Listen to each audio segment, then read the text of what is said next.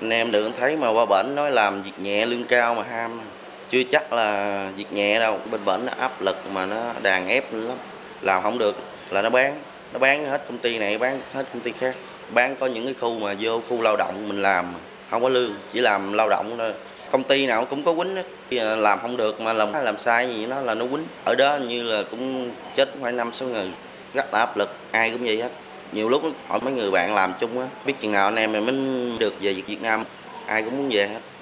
rất là cảm ơn cán bộ biên phòng chứ lại ờ, cán bộ công an mình mới được về Việt Nam mình đó là chia sẻ của anh Nguyễn Quốc Thắng ở huyện Châu Thành, tỉnh An Giang, đã từng lao động tại Casino Ritquot thuộc ấp Chirley Thum, xã Sampopon, huyện Co Thum, tỉnh Cành Đan, Vương quốc Campuchia. Anh Nguyễn Quốc Thắng là một trong 40 nạn nhân bị sập bẫy, tin lời kẻ xấu, nhập cảnh trái phép sang Campuchia để làm việc nhẹ lương cao, nhập cảnh trái phép sang làm việc tại casino này. Theo Bộ Chỉ huy Bộ đội Biên phòng An Giang, thời gian qua, mặc dù đã được các cơ quan chức năng và các phương tiện truyền thông tuyên truyền cảnh báo, thế nhưng người dân, nhất là thanh niên vẫn sập bẫy những kẻ lừa đảo với chiêu trò việc nhẹ lương cao, rồi sau đó bị bán sang Campuchia làm việc. Sang đó, người lao động không chỉ bị đánh đập, không được trả lương như đã thỏa thuận, mà còn bị bán qua nhiều công ty khác nhau, muốn quay về còn phải nộp số tiền lớn. Cũng phải nói tới một số người dân tìm đủ mọi cách vượt biên trái phép sang bên kia biên giới với mục đích đổi đời.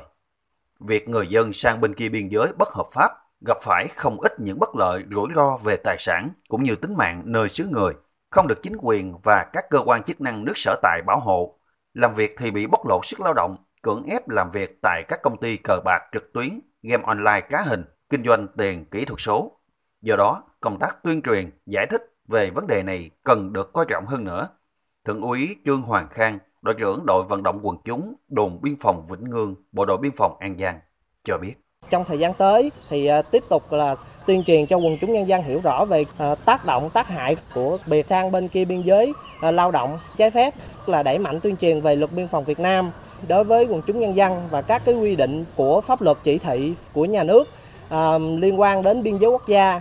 các cái quy định về xuất nhập cảnh để cho quần chúng nhân dân có thể là à, nâng cao cái nhận thức của mình để ờ, mỗi người dân chúng ta có hiểu biết rồi thì chúng ta có thể là tránh vi phạm pháp luật và có thể là tố giác các loại tội phạm.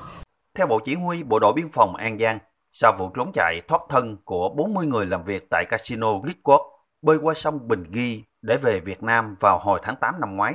tình hình xuất nhập cảnh trái phép có lắng xuống. Tuy nhiên, trong những tháng đầu năm nay, tình hình xuất nhập cảnh trái phép lại diễn biến phức tạp. Từ đầu năm đến nay, Bộ đội Biên phòng An Giang đã bắt và xử lý hơn 100 vụ với gần 140 đối tượng xuất nhập cảnh trái phép qua địa bàn biên giới tỉnh An Giang.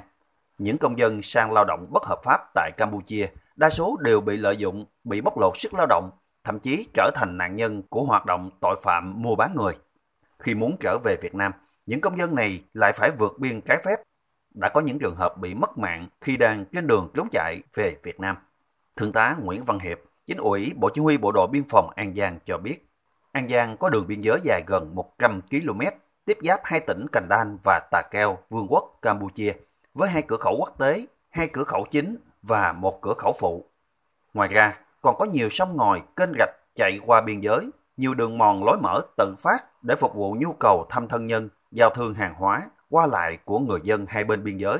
Lợi dụng tuyến biên giới có địa hình phức tạp, các đối tượng đã tổ chức nhiều hoạt động phạm tội nhất là tội phạm lôi kéo người sang làm việc bất hợp pháp tại Campuchia. Thượng tá Nguyễn Văn Hiệp cho biết thêm. Đối với việc mà đấu tranh trấn áp tội phạm là mua bán người qua biên giới, các cái đường dây đưa đón xuất nhập cảnh trái phép để đưa vào trong các cái ờ, cơ sở kinh doanh ở phía đối diện để bóc lột lao động thì à, đảng ủy bộ chỉ huy bộ đội biên phòng tỉnh triển khai một cách toàn diện đồng bộ các cái biện pháp nghiệp vụ công tác biên phòng à, chủ động nắm chắc mọi diễn biến tình hình ở nội biên, ngoại biên, tăng cường các hoạt động tuần tra, kiểm soát, quản lý chặt chẽ biên giới,